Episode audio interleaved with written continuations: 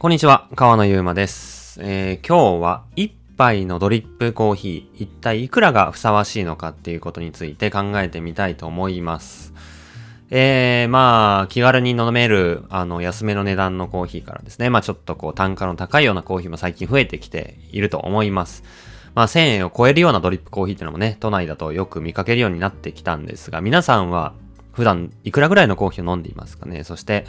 一杯のコーヒーいくらぐらいが適切だと思いますかね？今日はそんなところをゆるゆると考えていきたいなと思っております。えー、まあまあ、もちろん、これは正解があるっていうわけでもないし、いろんなやり方があるのがいいとこだと思うんですが、まあ、二つの観点で見てみると、まあ考えやすいのかなっていう取っかかりを今日は考えて話していこうかなと思っておりまして、一つが、えー経営側の目線ですね。えーまあ単価いくらにすると存続ラインを超えるのかっていうところ。そしてお客さん側の目線で、まあいくらなら、えー飲めるのか、まあ飲みたいと思えるのかっていうところと、いくらまで払えるのか、まあそのところが、まああるかなというところで、まず単価の計算を、まあ経営側から考えてみましょう。ちょっと僕は今手元にスプレッドシートがあってそこに書いてるんですけど、まあ、例えばざっくりですね、平日の倍土日にお客さんが来るとして、1ヶ月28日間営業するとしたときに、だいたい平日、例えば50人だったら土日100人来ると。そうすると1週間で450人来ると。で、かける4が、まあ4週間1ヶ月のお客さんの数っていう感じ。で、これで、え1杯が300円の場合、400円の場合、500円の場合、600円の場合、700円の場合っていう感じで、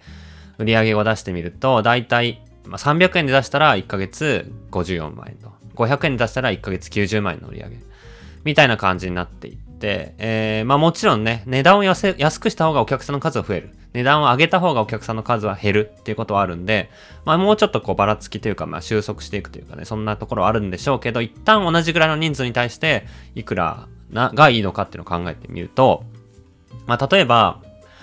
えー、平日50人、土日100人来る場合、まあこれはちょっとこう、まあちょっとこじんまりとしたコーヒー屋っていう感じですかね。土日100人ぐらいだったら一人でも回せないことはないけど、まあちょっと忙しいっていう感じですかね。で、もろもろ補佐とか入れて、まあ例えば人件費が50万かかるとしたときに、まあ自分分30万とアルバイト2人10万かける2と、例えばしたときに、えー、原価が例えば、まあ大体このぐらいの量だったら、杯でコーヒー豆だいたい 15g 使って 15g1g あたり4円ぐらいの値段で卸価格で買ってるとした時にだいたいこのまあ配数だと10万円ぐらいの原価になるんですね。で家賃が20万雑費が15万水道光熱5万円とした時に雑費ね結構コーヒーかかるんですよ。ちょっと話されますけど。えー、なんかまあ例えばですねうんまあ商店街の会費とかえー、ちょっと試してみたいコーヒーのサンプル新しく買ったりするとか、えー、あとはまあもちろんその都度、えー、いろんな支払い手数料があって、例えば店舗での、えー、クレーカー決済の手数料とか、レジの何かシステムの使用料とか、まあそういうやつとかね、あとはまあ消耗品とか、結構ね、いろんな細かい経費はね、あるんですけど、まあそれで、えー、一旦原価10万、人件費50万、家賃20万、雑費15万、水道光熱5万円としたときに、これ合わせると全部でだいたい100万円ぐらいの経費がかかる。だから売り上げが100万以上ないと、まあこのぐらいのサイズだとやっていけないっていう感じなんですよね。で、100万円どどうやったら超えるかっていうと、1杯500円だと売り上げ90万円なんで、まあ赤字になっちゃうと。そうすると、1杯600円を超えて出さないと、まあ存続ラインを超えないっていうところが、この、卸で豆を、焙煎された豆を買って、まあ少し小さめの規模で、えー、サポートを入れて回す場合の、まあパターンですよね。人件費めっちゃ削ってこれ全部一人回してやるぜってなった時に、まあ人件費30万になるんで、30万円で計算すると、まあ500円で出しても成り立つという感じですかね。だからどっちかっていうと忙しくバンバン回していく感じにするか、ちょっと、まあメンバーを入れて、お客さんと話しつつ600円で出していくかっていうところが、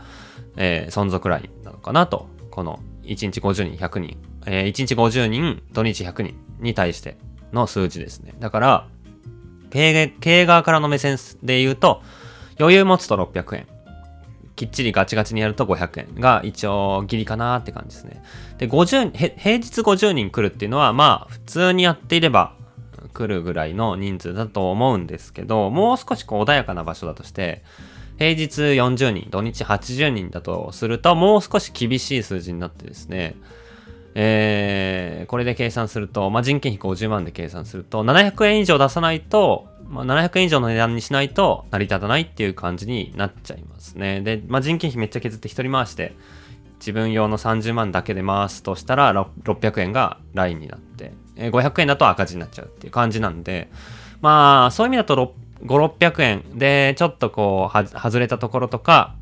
まあ、単価上げてお客さんが減るってことを考えると700円っていうところもラインになるのかなって。まあなんか、なんかそんな感じが経営目線だと考えられるかなと。じゃあ一方でお客さんの目線で目線で考えたときに、ちょっと前に僕は、えー、YouTube の方と、あと、ツイッターの方でですね、えー、コーヒー一杯毎日飲むとして、いくらまで、払えますかっていう質問をしてみたんですよ。で、その回答がすごい面白くて、結構その近い、ツイッターも YouTube も近いような数字になったんですけど、大体ですね、まあ300円っていうところ、200円、300円、400円、500円で選んでもらったんですね。で、300円が36%、全体のまあ一番多い数字で、500円っていうのも26%いたと。だから500円まで払える人が第2位。一番、まあ、あの、票が集まったのが300円。で、まあ、500円に、あの、票を入れてる人は、どっちかというとそういう美味しいからっていうのが入って、美味しいコーヒーを知ってる人？で、500円の価値を感じてる人が、まあ、4分の1ぐらいいて、で、まあ一般的に一番多いのが300円っていうライン。だから、まあ毎日お財布から出していく負担を考えると300円ぐらいだったら、まあ美味しいコーヒーだったら飲んでくれる人が大きく増えるかなっていうラインは感じます。なので、まあ、お客さんの毎日飲みたいっていうラインを考えると300円で出せたら理想でも経営的には厳しいぞっていうところで、で、まあ500円っていう人もいるんで、500円とか、まあその辺で出すんだったら、まあ一般的に成り立つかな、みたいな平均値って感じだと僕は思います。で、最近だとまあやっぱり人件費も上がってきてるんで、600円とかで出しても全然いいのかな、都内とかだったらいいのかなっていう感じですね。じゃあ一方で、うん、どこまでポテンシャルがあるかっていうふうに考えると、うん、これはね、ワインで考えるとグラス1杯800円から1000円とかで飲める、飲むと思うんで、まあ、そのぐらいの価値までは引っ張れるんじゃないかなと思ったりはしています。だからまあ、1000円以下だったら、800円、900円のコーヒーがあっても、楽しむんじゃないかなと思うんですが、なんかね、やっぱね、ワインと違うのは、デイリーに、日中に飲むんで、ちょっと、あのー、まあ、その1000円以上出すお客さんに、を考えると、すごい絞られちゃうのかなと思ったりしてます。だから、さっきの1日50人来るかっていうとこで考えると、平日50人、土日100人、まあ、1000円以上のコーヒーを飲みに来る人がいるかっていうと、そうはいかないんじゃないかなと思ってます。だから、うん700円、まあ、感覚的に800円以上のコーヒーをドリップで出していくと、まあ、ちょっとその飲む人は絞られてくると。だから、一部の人に対して高いコーヒーを売っていくっていう形にシフトしないと、800円だとちょっと中途半端に人が減るけど、売り上げは取れない、利益は少ないっていう感じになっちゃうんで、まあ、そのぐらいに行くんだったらもっとまあ、すご、素晴らしい体験にして、1000円以上でも価値を感じてもらえる体験にして、で、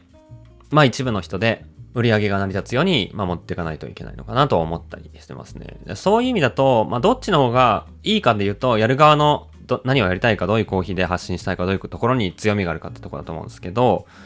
その、まあリスクとしては、人数が減って少しのお客さんに支えられてるお店の方がまあ、その一人が減った時、まあ来なくなった時のリスクは大きいですよね。だから、150人来るお店にして安かったとしても、1人、2人減ったとしてもその影響は受けづらいけど、本当に2、30人のおかげで成り立ってるっていうお店になった場合、その1人が減るおかげで結構な、まあ、ダメージを受けるというか、うーん、成り立つ可能性がちょっと減っちゃうので、そういう意味では、うーん、どっちの方が安定しやすいかっていうと、たくさんの人飲まれてる形の方が僕はうん、安定しやすいのかなと思ったりしてます。その辺が、まあ、そうですね。なんか、コーヒー屋としては葛藤しながら、自分はどんなコーヒー出したいんだろうとか、じゃあ、そんな、まあ、1000円超えるようなコーヒー出していくとしたときに、うん、どんな風にしたら、こう、継続的に面白い豆が仕入れ続けられるんだろうっていう仕入れルートを開拓して工夫しないといけなかったり、逆に安くして成り立つぐらい、そんな人が来るお店にしなきゃいけない。それはそれで難しくて。っていう、まあ、その辺のバランスをとっていきつつ、落ち着くところがまあ、1杯500円、600円、700円ぐらいのドリップの価格なのかなと僕はちょっと思、思いました。まあ安、安い方が、安くて同じ美味しさだったらまあそれ安い方がいいし、一方で、まあお金出してでも本当に普段飲めないのは素晴らしい豆が飲めたら、それはそれで素晴らしい体験だと思うので、まあなんか最終的にはどの、どの価格帯でのコーヒー体験も必要まあ、あるおかげでコーヒーが盛り上がっていくのかなと僕は思ったりしております。皆さんは一杯いくらぐらいだったら適正もしくは毎日飲みたいと思いますかね。なんか今日はそんな、まあ、雑多に取りまとめがない話ですけど、考えてみたというところでした。